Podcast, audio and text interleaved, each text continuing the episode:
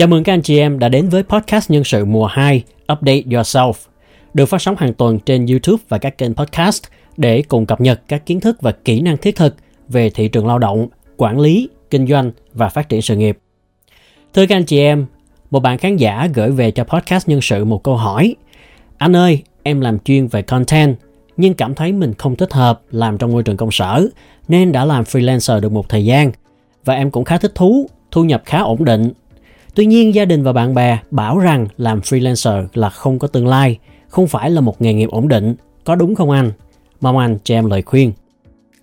Rất cảm ơn câu hỏi của bạn. Thưa các anh chị em, trong thời đại này có một mô hình khá nổi cộm trong những năm gần đây trên thị trường lao động chỉ đến công việc của các freelancer như bạn.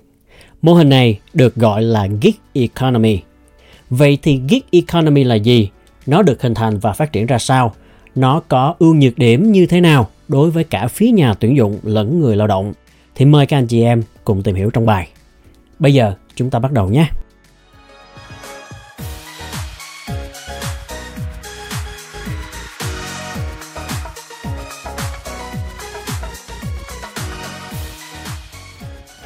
Thưa các anh chị em, dù là ở Việt Nam hay là ở nước ngoài, nếu như chúng ta đã từng sử dụng các dịch vụ từ Grab, Uber, Airbnb, Fiverr và các dịch vụ việc làm ngắn hạn, làm theo dự án thì chúng ta đang đóng góp cho sự phát triển của mô hình gig economy. Thuật ngữ gig economy bắt nguồn từ ngành công nghiệp giải trí tại Mỹ. Khi các ca sĩ mỗi khi họ đi show đó thì mỗi show được gọi là một gig Chữ gig economy này có thể hiểu là thị trường lao động tự do. Thuật ngữ này thật sự không mới lạ lắm đối với chúng ta. Trước khi ờ, thuật ngữ này trở nên thịnh hành thì hầu như ai trong chúng ta cũng đã từng tham gia hoặc là từng sử dụng các dịch vụ từ gig economy. Từ những dịch vụ thường ngày như là các bác xe ôm, xe thồ thì mỗi cuốc xe chính là một gig. Cho đến gia sư, dịch thuật – và các dịch vụ mang tính chuyên môn cao hơn như là giảng viên thời vụ, các nhà tư vấn độc lập cho các công ty vân vân thì mỗi hợp đồng chính là một gig. Chỉ có cái khác là trước đây đa số những người lao động tự do như thế này thường ít được xem trọng và thậm chí là còn bị cho là thất nghiệp giống như là anh chàng tổ trưởng Hon trong bộ phim Hàn Quốc Hometown Cha Cha Cha trên Netflix.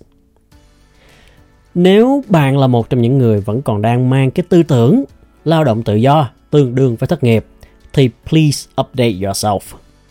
Vì ngày nay, với những thay đổi rất lớn trên thế giới từ công nghệ, internet, mạng xã hội, xu hướng làm việc remote sau đại dịch cho đến sự tham gia của thế hệ millennials và Gen Z trên thị trường lao động thì lao động tự do đã dần trở thành một nghề chính thống, một mô hình chính thống được đông đảo người trẻ tham gia và đại bộ phận người dân và các công ty đều có ít nhiều sử dụng.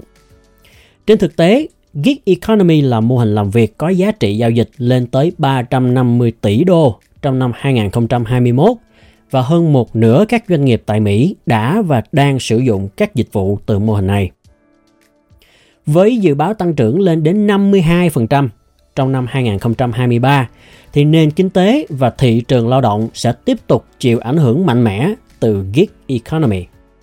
Người lao động cung cấp dịch vụ trong gig economy bao gồm freelancer, independent contractor, project-based worker, vân vân thì đều được gọi chung là gig worker. Và trở lại với câu hỏi ban đầu, một điều cực kỳ quan trọng nữa mà chúng ta nên nhớ rõ, nhất là khi mình đang đánh đồng gig economy với thất nghiệp đó là đôi khi những gig worker này lại kiếm tiền nhiều hơn so với một người đang làm những cái công việc theo kiểu truyền thống. Đối với một sinh viên mới ra trường, hay thậm chí là một nhân viên văn phòng với mức lương 5 triệu, 7 triệu mà phải cày đầu tắt mặt tối thì một freelancer giỏi hoàn toàn có thể kiếm được thu nhập cao hơn gấp đôi gấp ba mà vẫn bảo đảm được sự tự do trong công việc và chất lượng của cuộc sống. Theo xu hướng kinh tế và thị trường lao động hiện nay, thì gig economy đang dần thay thế một bộ phận lớn mô hình làm việc truyền thống, đặc biệt là trong các ngành nghề như là content, marketing, thiết kế, kế toán, khai thuế, chạy quảng cáo, lập trình, gia sư, vận tải, dịch thuật, cho thuê nhà, hướng dẫn viên du lịch, vân vân. Các anh chị em biết không, hiện nay hơn 1 phần 3 người lao động tại Mỹ đang là các gig worker. Có thể là nghề chính hoặc cũng có thể là nghề tay trái của họ. Và hơn một nửa các công ty đang sử dụng các dịch vụ từ gig economy. Vậy thì à, đối với người lao động, đặc biệt là người lao động trẻ thì gig economy sẽ có những ưu điểm nào? Thứ nhất là được làm công việc mà mình yêu thích và đam mê mà không cần phải phụ thuộc vào bất cứ công ty nào, nhất là đối với những ai làm về mảng sáng tạo. Cụ thể là hơn 47% gig worker cho rằng công việc của họ trở nên hiệu quả và năng suất hơn so với khi làm công ăn lương. Cái này là tất nhiên rồi. Bởi vì à, nếu như mình may mắn, có phước có phần, vào được một công ty tốt, có sếp ngon, à, đồng đội dễ thương dễ mến thì còn đỡ. Chứ mà gặp phải những công ty theo kiểu ăn sổi ở thì, bên trên thì sếp ép xuống, cái bên thì thị phi rồi drama rồi đấu đá các kiểu – bởi vì không phải ai cũng thích ở trong một cái môi trường toxic như vậy. Nhất là bây giờ đó không phải là sự lựa chọn duy nhất để kiếm thu nhập và nuôi sống bản thân. Do đó hiện nay hơn một nửa những millennials và gen z đang có việc làm vẫn nhận gig làm thêm để kiếm thêm thu nhập và sẵn sàng nghỉ công việc chính nếu như công việc gig của mình trở nên ổn định hơn. Thứ hai, gig worker có quyền tự quyết về công việc của mình be your own boss. Hoàn toàn ra quyết định về các sản phẩm và dịch vụ mà mình sẽ làm, rồi thời gian làm việc, nơi làm việc, đối tượng khách hàng cho đến mức thù lao. Bởi vì à, nếu như bạn giỏi viết content chẳng hạn, thì bạn hoàn toàn có thể lên các cái group chợ content trên Facebook hay là các website của freelancer để quảng bá cho dịch vụ của mình. Bạn hoàn toàn có quyền lựa chọn những khách hàng nào, những dự án nào mà mình cảm thấy thích hợp, còn những dự án nào mình không thích thì mình cho qua. làm một freelancer cũng không khác chi là trở thành một doanh nhân nho nhỏ mà trong tiếng Anh có một thuật ngữ gọi là solopreneur. Các bạn sẽ phải vận dụng các kỹ năng kinh doanh để xác định là mình sẽ thích làm việc với những đối tượng khách hàng nào, thị trường nào, dòng sản phẩm nào, rồi mình sẽ định giá ra sao, giá của mình có chiến lược như thế nào so với các đối thủ. Và khi đơn hàng về thì làm sao mình bảo đảm chất lượng các dự án mà mình đã nhận, vừa bảo đảm thời gian nghỉ ngơi và chăm sóc cho bản thân. Thì dần dần, chính những cái bài toán này sẽ giúp cho các freelancer rèn luyện kỹ năng ra quyết định và giải quyết vấn đề. Mà nếu như đi làm ở trong công ty thì sẽ không có cơ hội nhiều để cọ sát trong những lĩnh vực như thế này. Thứ ba là sự linh hoạt về giờ giấc và nơi chốn. Gig worker không bị ràng buộc vào thời khóa biểu theo kiểu công ty mà có thể linh hoạt giờ giấc sao cho phù hợp với nhu cầu của bản thân và họ cũng không cần phải lên công sở để hết drama mà có thể làm việc tại nhà, tại quán cà phê hay là bất cứ nơi nào mà họ muốn. Cũng từ sự linh hoạt này, cộng thêm sự phát triển của Internet và các ứng dụng phần mềm mà một freelancer ở các tỉnh lẻ tại Việt Nam chẳng hạn cũng có thể làm việc cùng khách hàng khắp đất nước chứ không cần thiết phải ở các thành phố lớn. Hoặc nếu như chúng ta có thêm tiếng Anh thì có thể phục vụ khách hàng từ khắp năm châu bốn biển. Ở Mỹ, nhờ vào sự bùng nổ của gig economy Hiện nay một bộ phận những người trẻ không còn chịu áp lực mua nhà thuê nhà nữa, mà họ du hí khắp nơi trên những chiếc RV, vừa làm việc online, vừa thỏa mãn đam mê du lịch quanh năm suốt tháng. Thứ tư, work-life balance. 84% gig worker tại Mỹ cảm thấy cuộc sống của họ trở nên vui vẻ và thoải mái hơn rất nhiều, nhất là đối với thế hệ millennials và Gen Z. Yêu sự tự do và thích thể hiện cá tính – thay vì gồng mình gắn bó với những công ty không phù hợp, với những vị sếp tài thì ít mà tật thì nhiều. Hơn 52% nhân viên nghỉ việc tại Mỹ cân nhắc sẽ trở thành các gig worker thay vì apply tìm việc theo kiểu truyền thống. Do đó, việc trở thành một freelancer, một gig worker đôi khi không hề kém cạnh so với việc trở thành một nhân viên thông thường trên mặt bằng chung. Tuy nhiên, chúng ta cũng không thể phủ nhận những mặt trái của gig economy đối với các gig worker bao gồm thứ nhất là nguồn thu nhập không ổn định. Tất nhiên rồi, vạn sự khởi đầu nan. Ngoài một bộ phận các gig worker có kinh nghiệm làm việc và đã có chút uy tín và đã tạo dựng được một mạng lưới khách hàng cho bản thân, thì các gig worker còn lại, nhất là các freelancer, khi mới khởi đầu sẽ gặp phải nhiều bấp bênh do thiếu khách hàng và thu nhập bất ổn. Do đó, 45% các gig worker có chỉ số Economic Anxiety trên 50 Tạm dịch là mối lo cơm áo gạo tiền thuộc hàng cao. Tuy nhiên, sau một thời gian xây dựng tệp khách hàng và tạo được lòng tin về chất lượng dịch vụ, thì các gig mới, các dự án mới sẽ liên tục xuất hiện. Bởi vì đơn giản một điều là chính bản thân các doanh nghiệp cũng đang có xu hướng sử dụng các gig worker ngày một nhiều. Thứ hai là thiếu đi các phúc lợi và đặc quyền mà một nhân viên công ty thường có được.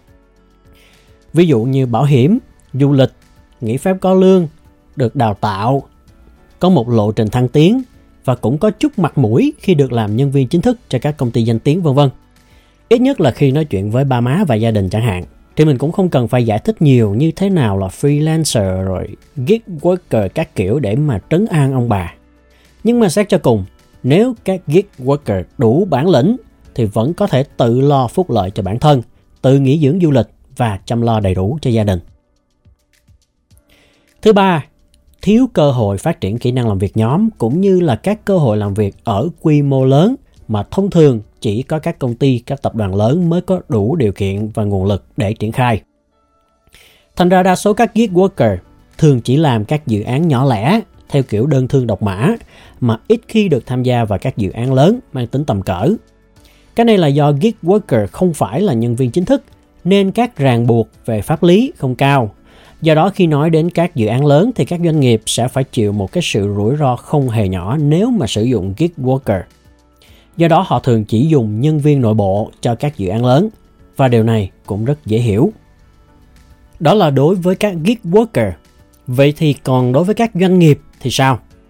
Sự xuất hiện và phát triển của gig economy và một lực lượng gig worker hùng hậu đã, đang và sẽ mang lại những thay đổi gì cho doanh nghiệp?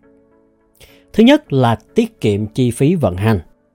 Sử dụng dịch vụ gig worker, freelancer thường sẽ rẻ hơn rất nhiều so với các chi phí vận hành khi mà chúng ta sử dụng lao động chính thức. Từ tuyển dụng, đào tạo rồi phúc lợi cho đến tiền thuê văn phòng, cung cấp trang thiết bị vân vân. Do đó một số lượng lớn các công ty tại Mỹ hiện nay đang sẵn sàng thuê các gig worker làm việc cho mình để cắt giảm đáng kể chi phí vận hành doanh nghiệp, vừa giảm tải áp lực tuyển dụng cho các vị trí mà freelancer hoàn toàn có thể đáp ứng được. Thứ hai là trả công theo thành quả. Do bản chất của gig economy là gig worker sẽ nhận thù lao theo một tác vụ, một dự án cụ thể nào đó, nên các doanh nghiệp sẽ không phải gánh chịu những cái chi phí thất thoát do kém hiệu suất so với mô hình nhân viên truyền thống.